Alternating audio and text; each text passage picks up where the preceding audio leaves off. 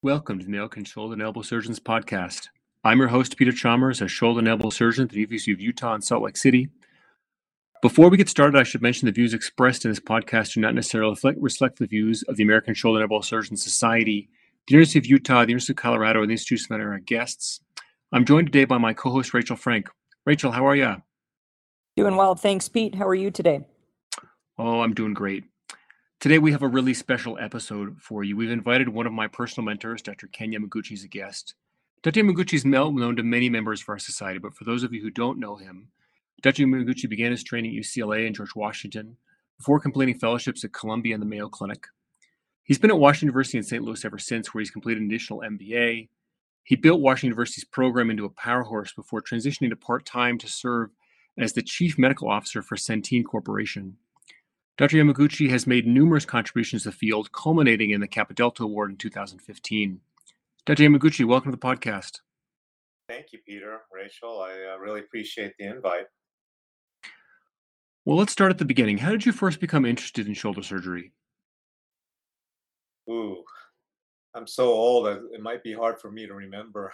um, you know, I've always I've always been a baseball fanatic, and shoulder is a big part of baseball, and I, I always love sports. And uh, but uh, I I think that really what gravitated me towards orthopedics. What really got me to shoulder is I trained at George Washington University, and uh, the chairman there was a, a giant in the in the history of shoulder surgery. His name was Robert Neviaser. Is Robert Neviaser, and um, boy, um, it, I just found that joint to be really, really uh, fascinating. Um, back when I was a resident in the dark ages, um, shoulder was just an emerging field. Um, there wasn't a ton known about it. A lot of the uh, innovations and understandings that we have about shoulder treatment were ahead of us, not kind of behind us or with us. So it was really a, a neat opportunity. And uh, I remember when I looked into uh,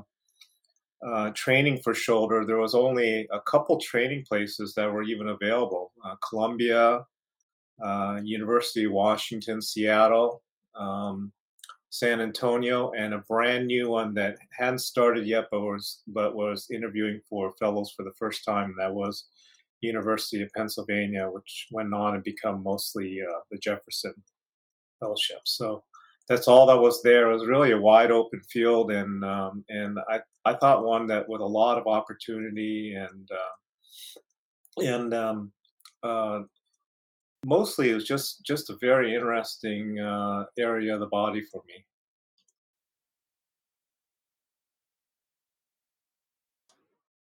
Tell us a little bit more about your fellowship year. What were some highlights and some memorable experiences for you? Uh, well, I, I did my fellowship at Columbia Presbyterian with uh, Lou Bigliani, Evan Flatow, uh, and um, uh, Roger Pollock, uh, among others. And uh, it was a a very very interesting year. It was it was one where um, I I learned a ton. it was a rigorous year, very very tough year. It was one where the expectations were very very high. Um, there was there was a lot of work to do, but it was one where you you basically you know you, you put in the hard work and you got a lot out of it, and uh, it was a wonderful foundation for the rest of my career. Um, learned a, a, completely different way to think about shoulder surgery, and also thought uh, a, a, completely different way to think about just research in general.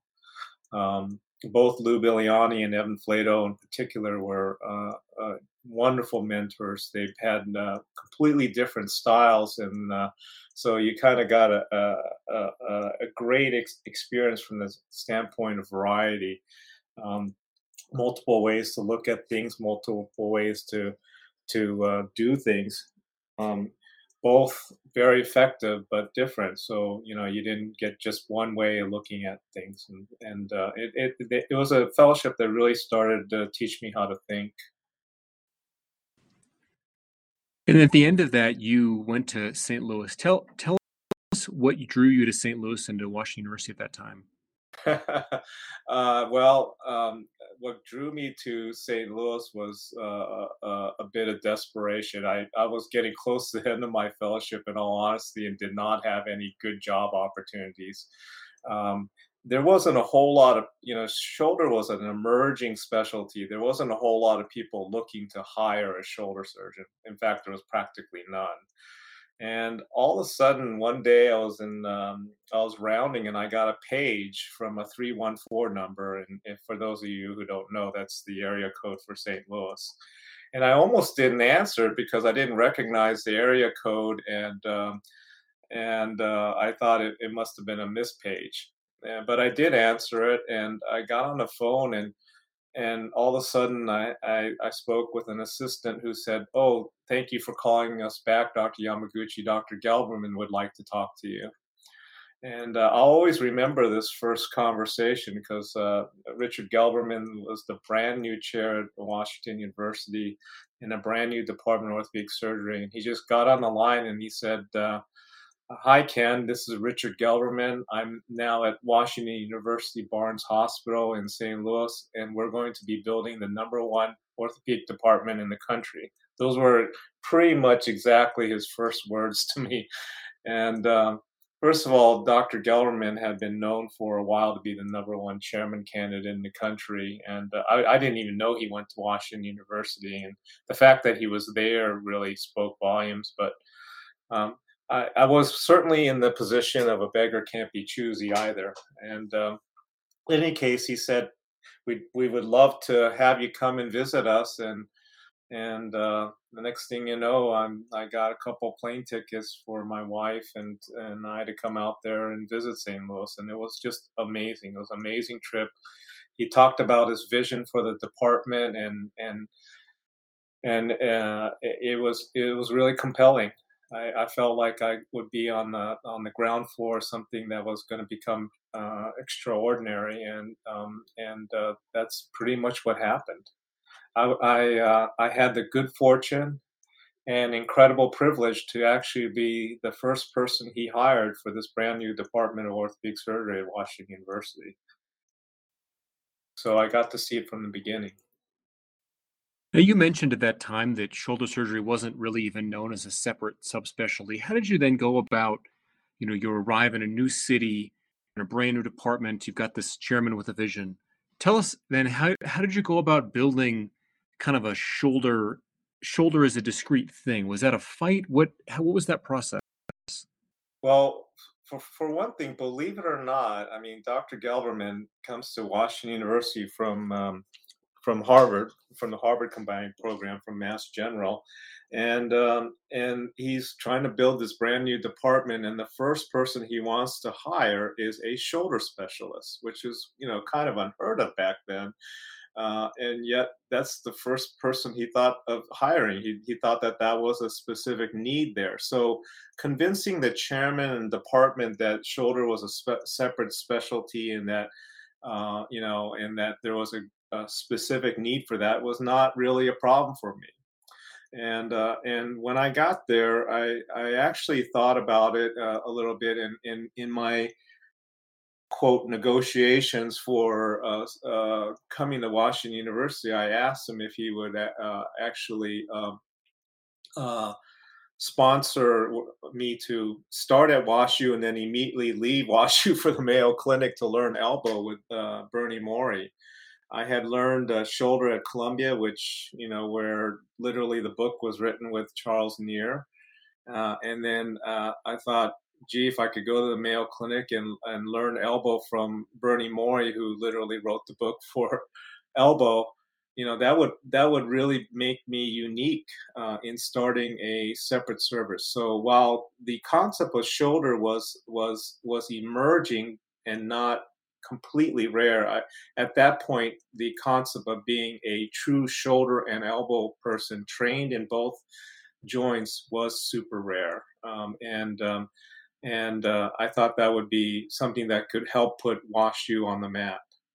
And so um, went to Mayo Clinic and uh, and learned with uh, uh, Dr. Morrey for a short period of time. Came back several times afterwards, also with Shawn O'Driscoll, and that was an extraordinary um, um, uh, situation too. Now, I remember when I when I first interviewed with uh, uh, Dr. Gelberman, um, he asked me, you know, where do where did I see myself in the future, and um, and I responded in a way that I, uh, you know, honestly, I was gaming it a little bit based on the way he he introduced himself on the phone call to me, but I also kind of felt it myself, which was I said, in in in several years, I I I, uh, I plan on uh, developing a brand new shoulder and elbow service, and it's going to be one of the best in the world.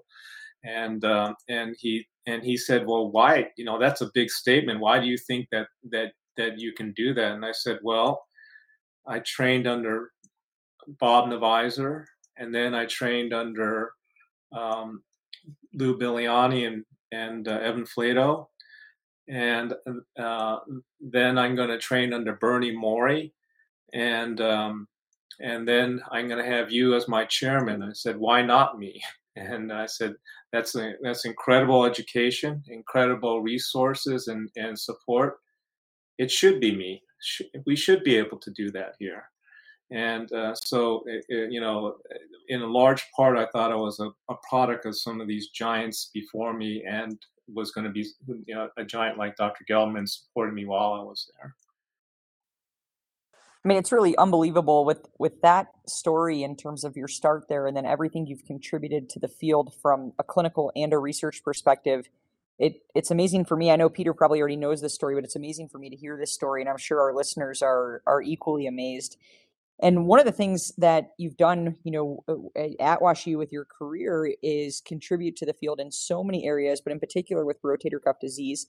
And many of our listeners here on this podcast are trainees. They might be students, residents, fellows, and even faculty in their early careers who are still kind of learning the ropes for those that are interested in a research career or at least having research as a part of their career, your story is obviously really illustrative. Tell us what got you interested in that direction once you started at WashU and, and specifically with the cuff and understanding the natural history of rotator cuff disease. Yeah, um, so there's a couple parts to to that um, answer. So number one, you know, I, I, you know, I, I had a theme of differentiating uh, Washington University from other places that were going to be uh, leading places for shoulder and elbow. And um, one of the ways that we were going to differentiate ourselves was was uh, education. Uh, when we started our fellowship, and even before that, when I was part of the hand fellowship and for resident training, I just I, I, I knew that there's going to be places that had greater volumes than what I would have and greater experience than what I have and have more of a research machine than what I have. But but I, I thought, hey, it's achievable to be the very best in re- educating uh, residents, students, fellows, and uh, and and uh, I thought that would be one differentiator. The second thing was short of short of building the practice uh, um, uh, um, presence that takes some years to develop. Um, early on, I, I thought we could differentiate ourselves in research, and um, and the two go together, of course. Um, and what I thought we could do in research was differentiate ourselves on quality.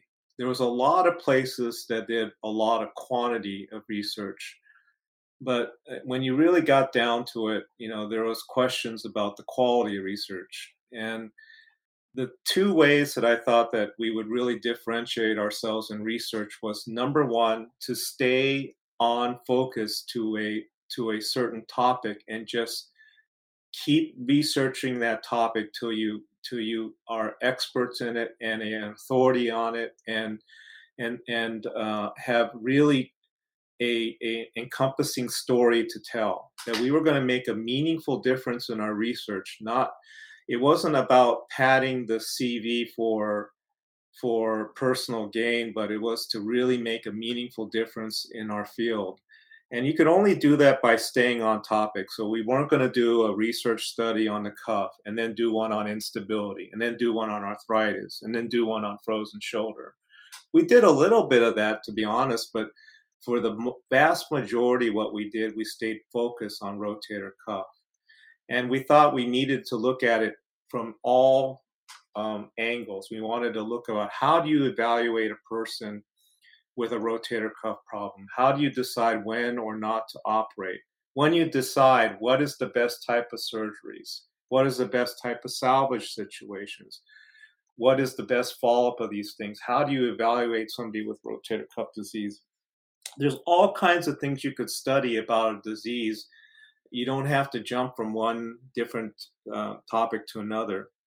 If you stay on the on on something you will you will make a much bigger difference to it. One of the things I used to say about building a research program is if you start with a quality emphasis, you can end up with both quality and quantity. But if you start with a quantity emphasis, you probably will never make it to quality because there's a certain amount of investment that's required to get there. So so we decided we were going to focus on one area of shoulder surgery and try to own that area. And it ended up being the rotator cuff. I'll tell you why in just a second.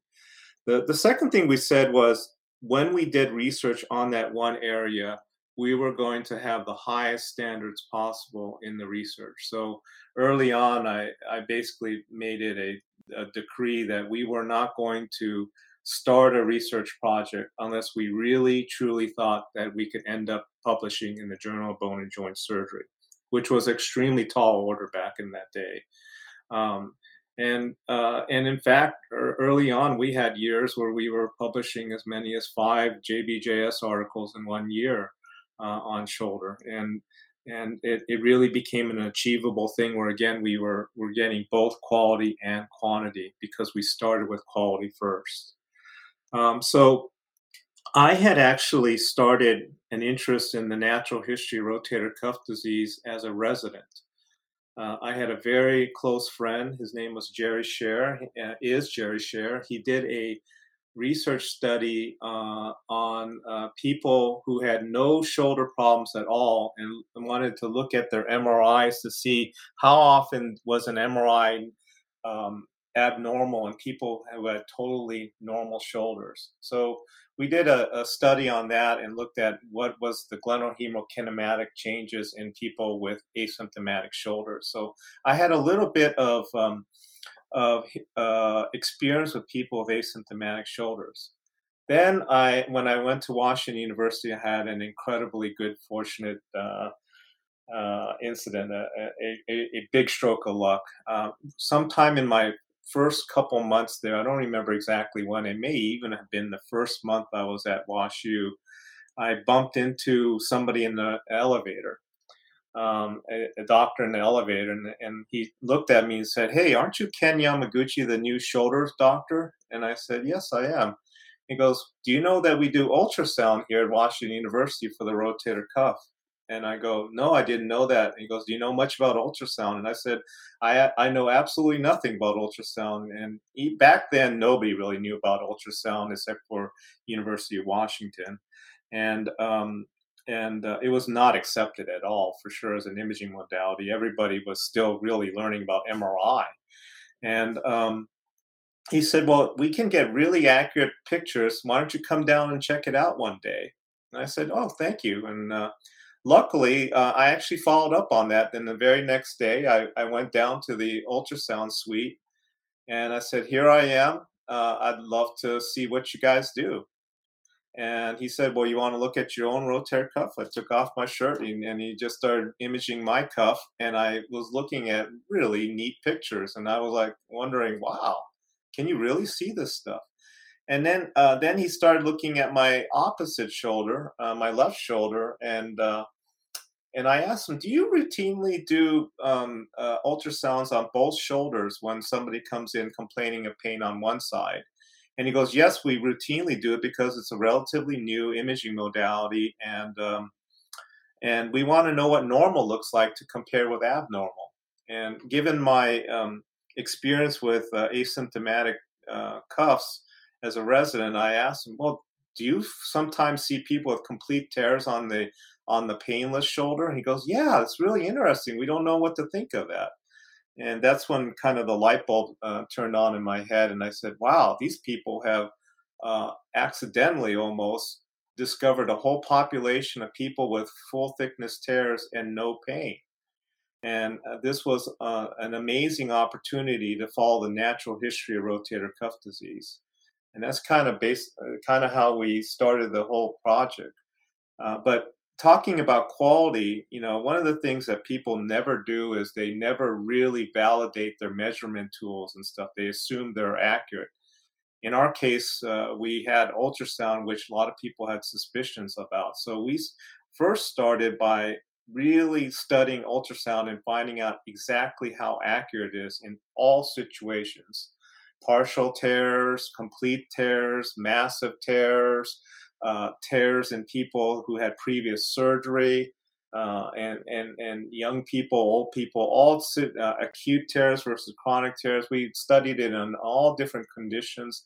I used to take a um, a, a, measurement tool into the operating room, measure exactly what the dimensions where the tears were arthroscopically, and then and then blindly uh, write the, write them down, and it'd be uh, compared to the readings on the uh, ultrasound. We really analyzed the accuracy of the tool first, and then did our studies based on that tool.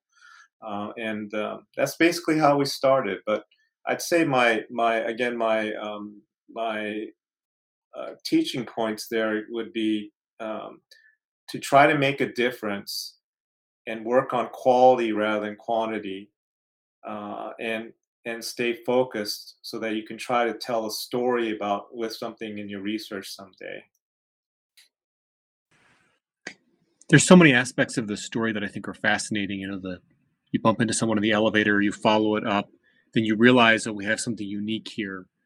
Now i know one of your next step was that once you'd validated your your measurement methodology. And once once you had, you know, built that collaboration with Doctors Middleton and Teefey, that you then went to then apply for an NIH grant, and you've obtained multiple of these R01 grants since then. And for our listeners, these are there are very very few practicing orthopedic surgeons who obtain this type of grant as a principal investigator. So tell us what led you to apply, and how do you think it helped move the project in your research program forward to do that? Yeah, again, I got completely lucky to be honest with you. Um, so I had gotten received the OREF grant for the natural history of rotator cuff disease. Uh, it was a three-year uh, grant, and uh, it was very productive. We got a lot done with this grant, and then I I didn't know what else to do at that point. Uh, and so um, I looked into potentially getting an R03 grant, which is another career development grant from the NIH in all honesty, I had absolutely no designs on getting an R01. Didn't even think that was in the scope of possibilities.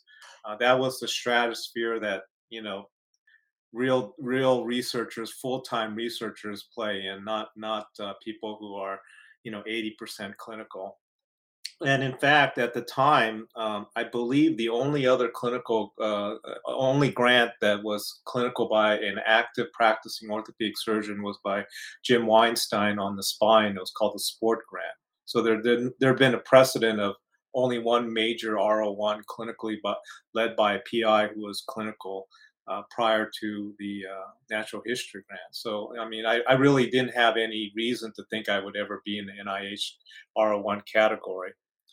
But Dr. Gelberman um, actually called me uh, called me and, said, "I know somebody at the NIH, and you ought to talk to him for advice about about this R03 grant." And uh, so I called him up, and he's and uh, and I said. Um, uh, I, can you tell me about the R03 grant? And he said, well, you know, this is really competitive grant and blah, blah, blah. And I started, my heart started think, sinking, thinking, okay, I can't even get an R03 grant.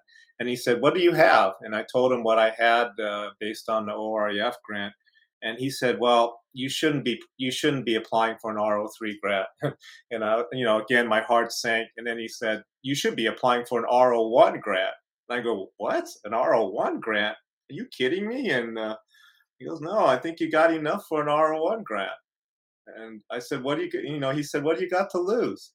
And um, I was thinking, a whole heck of a lot of time, but but I did it anyways, and um, I, uh, I, I applied, and I was shocked to get a, a very competitive score in the first time, and they they actually had only one criticism, and that was that I didn't have a uh, epidemiologist statistician helping uh, to uh, to set up the um, uh, um, data analysis and that was easy to fix. I just went to a statistician at at at, uh, at uh, Washington University and uh, made him a co-author on the grant. Asked him to write the stats section, which happened to be about two thirds of a page, and then resubmitted the grant. And all all of a sudden, we got an extraordinary score on it, and then I was an R01 investigator.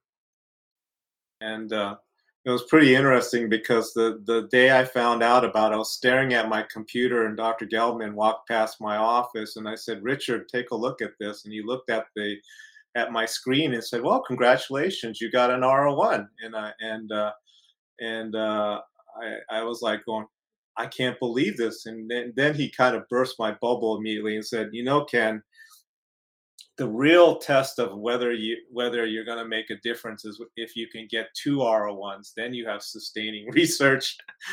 so from from the sort of so from the get go, I could I basically got to enjoy my R01 for about I don't know 30 seconds before I had the pressure to think about the second one.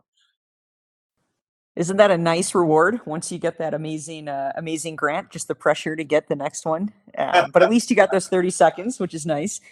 Yeah. So, you know, I think for Pete and I, we, so much of what you've done has changed our practice. But from your perspective, what what do you think have been the major findings of your work, especially with regard to the cuff, and how have those findings changed your practice?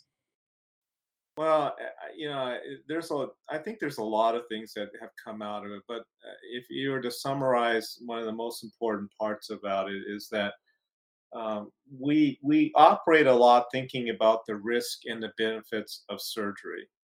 What we don't think enough about is what are the risks and the benefits of no surgery. And what, the reason why we don't think about it is because we don't know the natural history of many of the things that we take care of, um, because we tend to intervene very, very quickly and early in, in the United States. And so um, one of the things the natural history study has taught us is that there are risks and benefits of non-operative treatment too. And the risks of non-operative treatment uh, are greater in young people with full thickness tears. Their tears tend to get larger, they become more chronic, and that there's a you know there is a time period when they're likely to heal, and after that, as they get older, they're not as likely to heal. And so there is a risk to non operative treatment. Your tear can get larger and uh, you get older. Two things happen in with time on a rotator cuff tear. One of them for sure, and one of them pro- probably. For sure, you get older the longer you wait. And age is one of the most important factors on whether or not a tear will heal. And the second most important factor, or maybe equally important factor, is the size of the tear. And our studies have shown that these tears tend to get larger, significantly larger over time. So that's not as much of a risk when you're already on, on the older side and already have a large tear, but it is a pretty big risk when you're a younger person and have a small tear. And uh, I think that's the that's the the main message of our research. Now tell us, I I you know the one of the, the things that i think has come out of that is not just that there's this risk but because your research has been so careful and you followed these patients prospectively we have numbers on the risks um, which i find really helpful in my day-to-day conversations and i I, um, I think that's one of the greatest debts we owe to you is that we have these numbers about if you have a partial thickness tear in five years, what's the likelihood it will progress? If you have a full thickness tear in five years, this is the likelihood it progresses. And then even beyond that, I mean, you've studied every single detail of it the migration, what leads to the migration, when, when the tear gets larger, which direction does it get larger in? One of the things that I think has been most interesting is just just as almost a fallout from some of the from some of the original descriptions of the tears, we have some data on etiology. So tell us a little bit about that, about where the position and side of the tendon being damaged, how that led you to change the way you think about the etiology of rotator cuff? Well, um, we had uh, uh, uh, an amazing fellow that did research with us and then became a clinical fellow, Mike Kim. Uh, his uh, real name is Hyun Min Kim, but uh, I'm probably um, pronouncing that incorrectly. But um, he did this one study um, that showed that the the the more these the the tears te- encompasses the anterior part of the supraspinatus, the more likely you are to get uh, fatty degeneration. And this made some sense because if you lose the anterior portion of supraspinatus, you you you lose also the anterior part of the rotator cable. But but the dogma back then was that all tears start at the front of the supraspinatus and then migrate posteriorly. So uh, you know to say that that's a risk factor means that all tears have a risk factor. The only way his research made sense is if is if tears didn't start at the front of the supraspinatus, but maybe started posterior to that and then grew both anteriorly and posteriorly.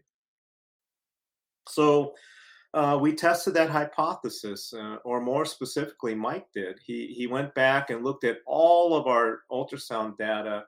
Uh, you know, in total, over the uh, 10 or greater than 10 years of the grant, we had over 300 people in the in the study longitudinally uh, tested, and and um, he had a he he discovered a very clever way to to to calculate where was the most likely place that tear started, and they started about one and a half centimeters from the anterior edge of the supraspinatus, and then uh, it appeared that they migrated anteriorly and posteriorly from this location.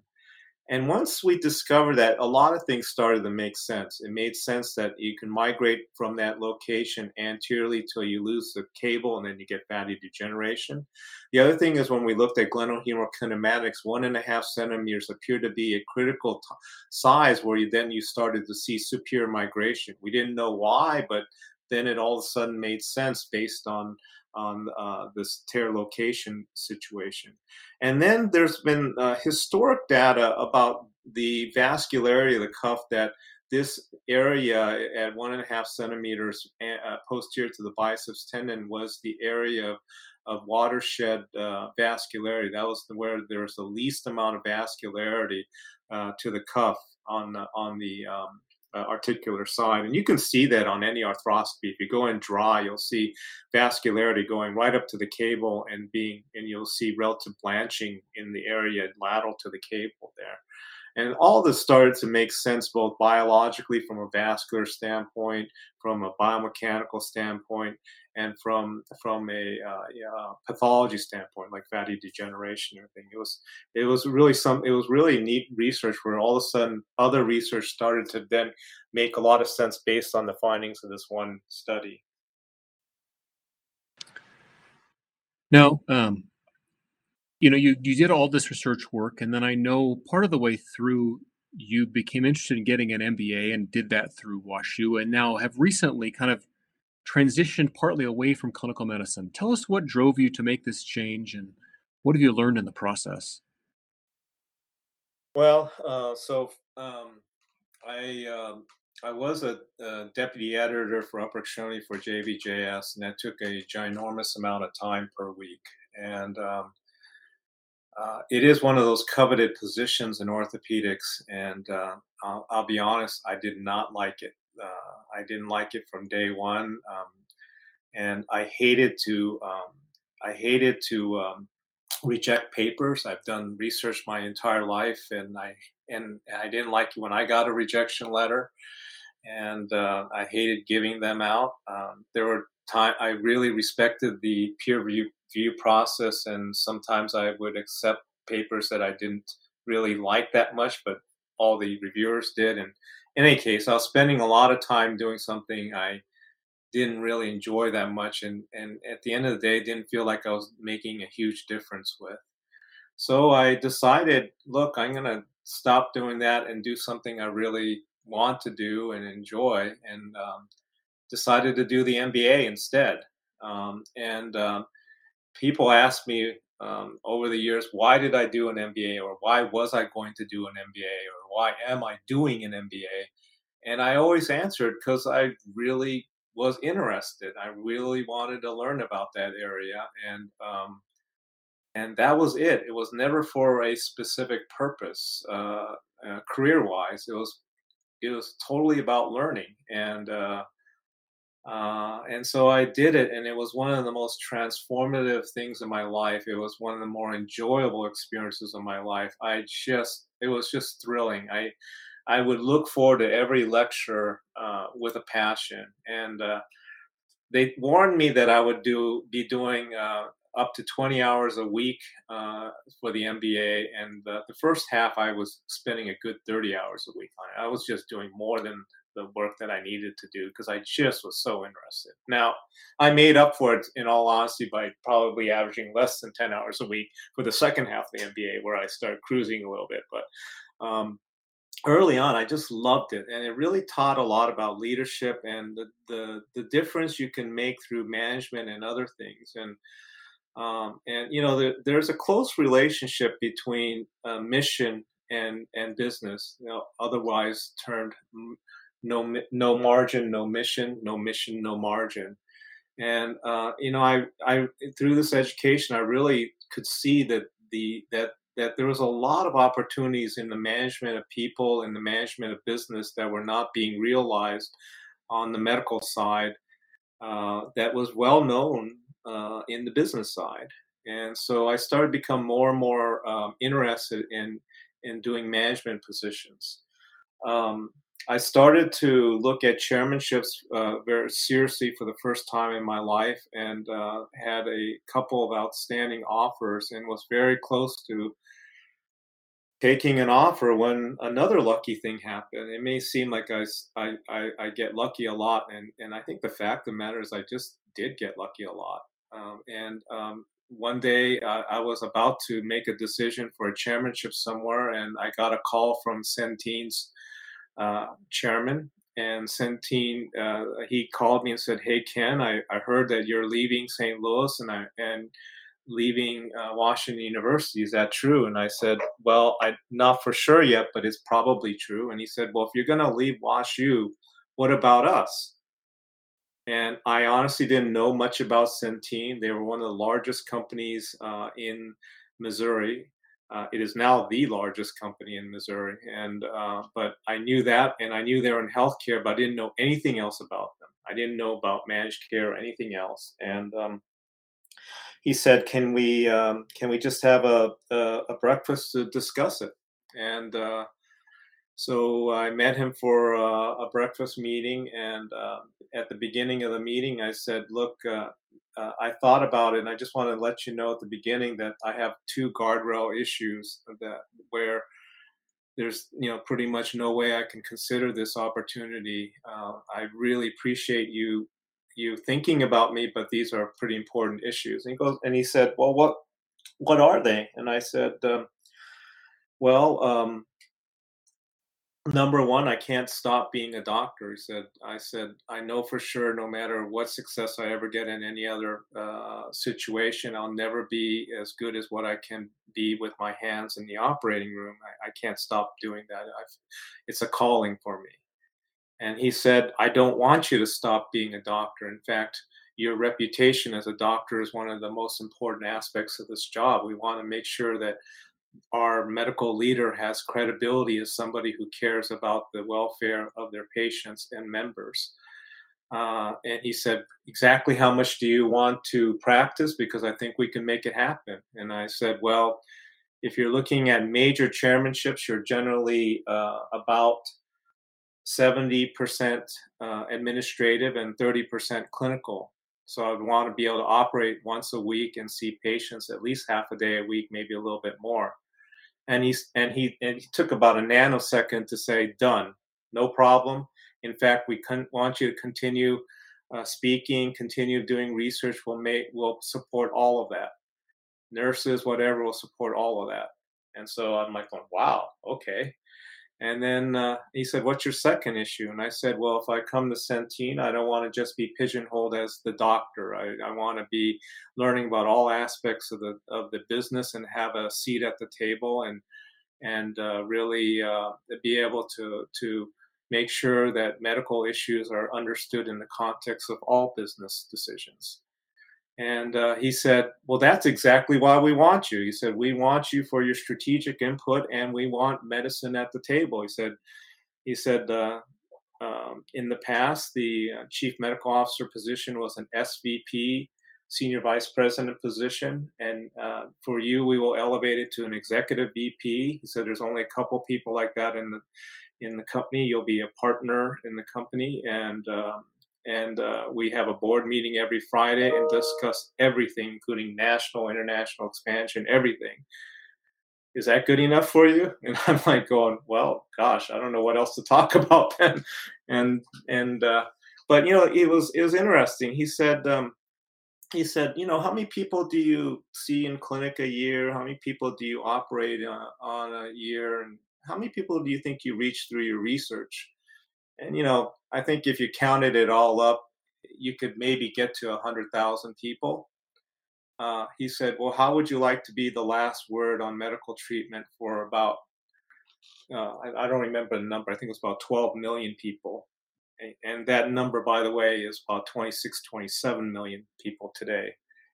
And he said, "I he said I really think you'll you'll be able to make a bigger difference in this job than you had in your previous job." And that to me kind of um, uh, solidified my decision.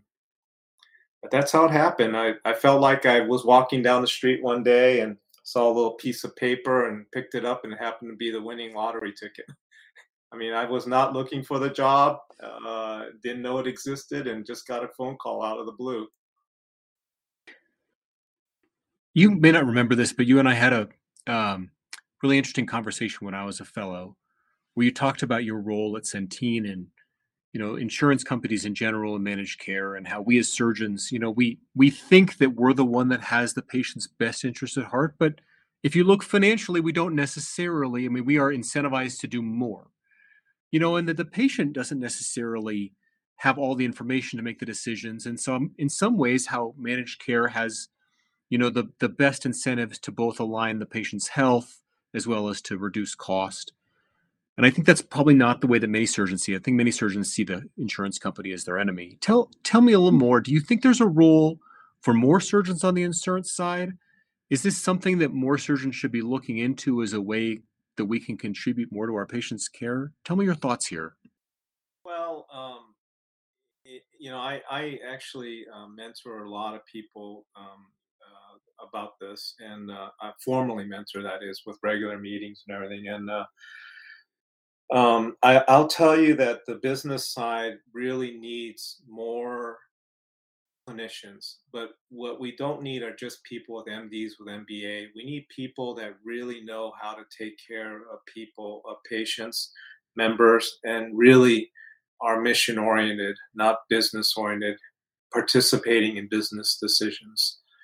Um, on the payer side, fundamentally, what happens is that you get a certain amount of uh, money, premium revenue, to take care of a population of people.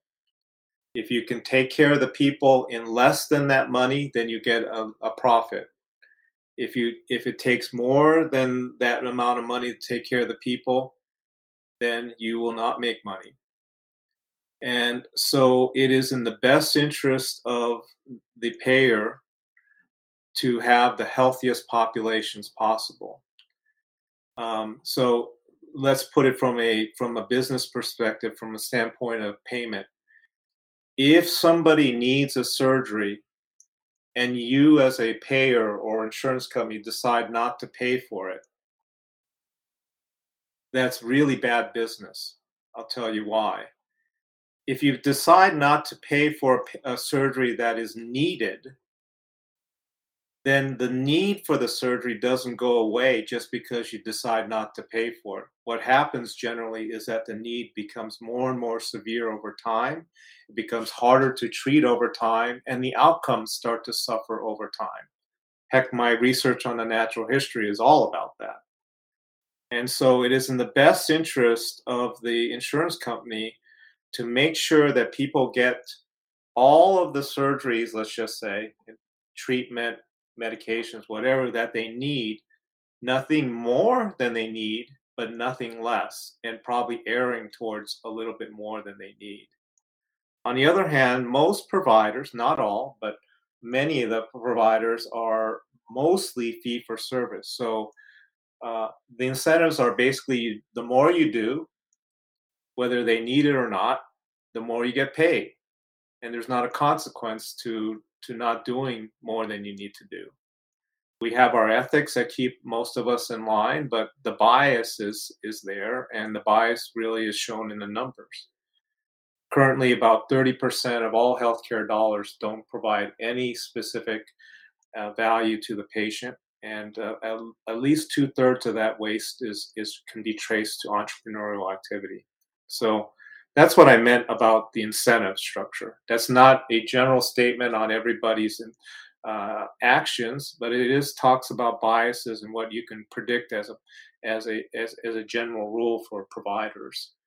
And so more and more, I think we're getting t- closer towards a value-based and, and shared risk arrangements where I think payers and pro- providers will actually be in partnership. And and the more people can be trained on that and how to give input to to uh, payers, the better. Payers want to make our populations more healthy. It's better business for them to do that. So anybody who can give them better advice on that, it has certain significant value. Certainly, I think we're all excited for that future. So the last thing I want to talk about is you you've you've had a busy clinical practice. You've obviously accomplished a lot from research perspective. You have this role at Centene. You talked about all the time you voted your MBA. You also have two children that are now college grads. And I think one of the biggest struggles in the life of a busy surgeon is how you balance your family, your obligations at work. You know, you've achieved a lot and you have these two children, and a lot of our younger listeners I know struggle with this balance. How did you make this balance work? What advice do you have in that regard? I um, I don't think I'm a good expert at that. Um, what I'll tell you for my life was that I did not have balance early in my career. I was devoted to the career to an excessive amount. I worked a huge amount of hours. Um, and um, and that may have had a cost, uh, may not have. Uh, but to to my credit, on the other hand, when uh, because I worked so hard early in my career, it gave me the power to call my shots later. And uh, I'll tell you a, a, a story uh, that that I relate a lot, probably a little bit inaccurately and probably enamored a little bit, but I'll tell you the fundamentals are totally true. Was uh, my son when he turned um, uh, five years old was going to enter little league, and I'm a baseball fanatic, and he was starting to go into little league, and I was at dinner with Leesa Galatz, and uh, I, I, I lament, lamented God. I wish I could be like other parents and uh, and go to my son's practices and participate in his baseball. And I thought she was going to throw her plate at me. She she her eyes got large and she got angry at me. And Leesa said, "What are you talking about? You wish you could. It's your choice." She said, "You're at a place in your career where you can do what you want to do." You're not going to if you're not going to be there for your son's baseball games then you made that choice. And uh, man it really hit me hard. I went back and i told my assistant i'm going to be a, a coach in my ba- in my son's baseball team and our practices are this time and it's in my schedule and nothing displaces it short of an emergency a, a medical emergency. And um, I did. I was his coach all the way up through his select teams in baseball. He became a very serious baseball player, and it's something I really treasured. Similarly, my my daughter had different interests, but I I, I put things in the schedule to make sure that I was there for her. Uh, have very very close relationships with my uh, kids, and uh, my son is now for some crazy reason in healthcare management, and uh, I probably talk to them on a daily basis still, even though they um, they are not living with me. And uh, it's I I, I uh, credit Leesa Galatz with uh, uh, making me uh, make sure I had my priorities straight. But I, I see a lot of people work super hard early and then they keep working later when they can call their own shots because they just don't know any other way. And I guess my only take home lesson would be look, if you work really hard early, the great thing about it is that it will provide you the opportunities to not work as hard and balance things later.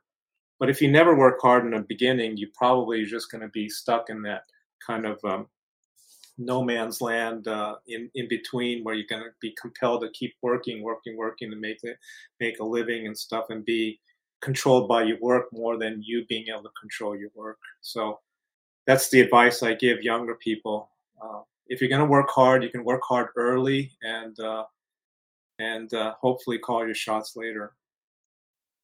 Definitely some good life lessons for all of us, young listeners, old listeners, and everyone in between.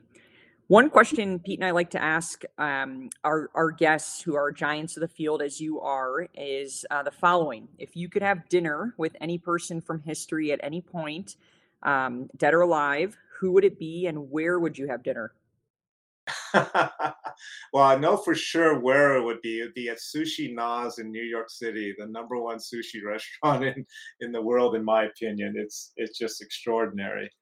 Um, who, you know, I, I, I, would have answered that question uh, very early on as uh, Al- Albert Einstein, uh, just because he thought outside the box so much. His imagination was just as extraordinary as his intelligence. But uh, I would say now it would be Abraham Lincoln, who to me was just the epitome of leadership and and uh, bringing people, even enemies, together and uh, achieving much greater than anybody ever would have thought because he had an ability to connect with people and uh, and lead people.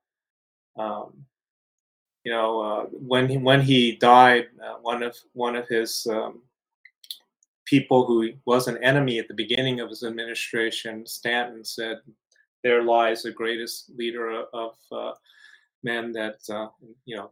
There was uh, not PC terminology back then, but uh, the greatest leader of men the world has ever known. And so uh, I admire people who had extraordinary leadership uh, abilities, and I, I guess uh, that would be the person. I'd, I'd like to make one uh, final comment too at the end, if I get if I could have a chance. Please Absolutely. make your comment. Let's hear it. Yeah, well, um, you know, I uh, you talk a little bit about my research and stuff like that, and I, I will tell you the thing that that really gives me the most satisfaction when I think about my career is uh, is people like you, Peter. Um, uh, I when when we started our fellowship, we said uh, again we were going to try we were going to develop the number one educational program in the country, and we said we were going to um, measure ourselves by what our fellows do after fellowship, not during fellowship. We were not so impressed if somebody said they're going to be a great fellow for you, write a bunch of papers for you, or take great care of your patients. We were really interested in is this person going to make a difference after fellowship? Is this person really going to advance the field? Is, is this person going to be somebody we're going to look at after and say, wow, we're so proud they're alumni of WashU? And um, uh, that's what really I feel like academic uh, life is all about, and seeing people just really make make a difference later, like you, Peter, and and and and uh, your senior person, Bob Tashjian, there at Utah, and and numerous other graduates from WashU all over the country in shoulder and elbow is uh, is what really uh, it's really been given me the greatest satisfaction. And so uh, I got to tell you, uh, thank you for for really uh, uh, realizing your potential and uh, making us proud. Well, I was um, extremely fortunate to receive the training I received. I I tell my current fellows and trainees the same thing. I say, you know, you're I was so lucky to be where I was when I was, and to have the opportunity I was given, and um, to have the you know to have the mentors that I had. And you mentioned it from the beginning how important it is that you know you learn from people that are great and i i would never be where i am now without you so i'm i am appreciative for everything you, you you did for me i will tell you you you you told me something at the end of fellowship that um that I, I tell my current fellows because I think it's probably the best advice, which is, you know, I, I, um, at the very end, I, you said, oh, I, I said, you know, thank you so much for teaching me. And I'm, um, I'm nervous about next year, but I'm so glad for everything you've taught me. And you said, well, just wait for next year. It's the best fellowship you'll ever get. and I tell my trainees that I say, I think you're learning a lot this year, but just wait till next year. Yeah, we, we say in our fellowship, we, we don't we don't want you to just memorize what we do. We want we want to train you by teaching you how to think so that that after fellowship you're prepared for everything. Everything you learn during fellowship gets out of date in no time. So learning learning exactly how Dr. Yamaguchi or Keener or Chamberlain or anybody did something, uh, Galatz did something. Uh, would have a limited lifespan. Learning how to think and going and taking your own experiences and making them your own um, for your patients that to me was is the essence of training and uh, and uh, what really really brings the best fulfillment to my life. I'll say also from a business standpoint and rachel you're welcome to come and do a fellowship with us someday. Well, i was gonna say i feel like I, I have all the feels right now and i feel as though i need to uh, need to pack up and do a second fellowship and so please look forward to my application I'll get. I'll try to have Peter write a letter of rec if that's okay.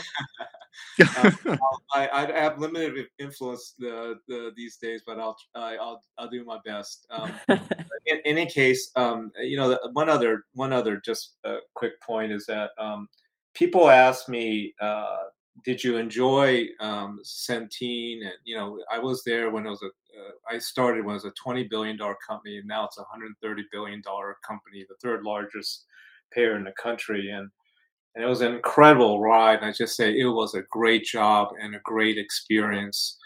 Uh, and I'll and I'll tell them. But you know what the difference was is that I worked uh, almost 20 years, now I guess maybe 18 years as an orthopedic surgeon before coming to Centene, and I worked ginormous hours and I worked super hard, and I never felt like I was working, and I never felt like that was a job.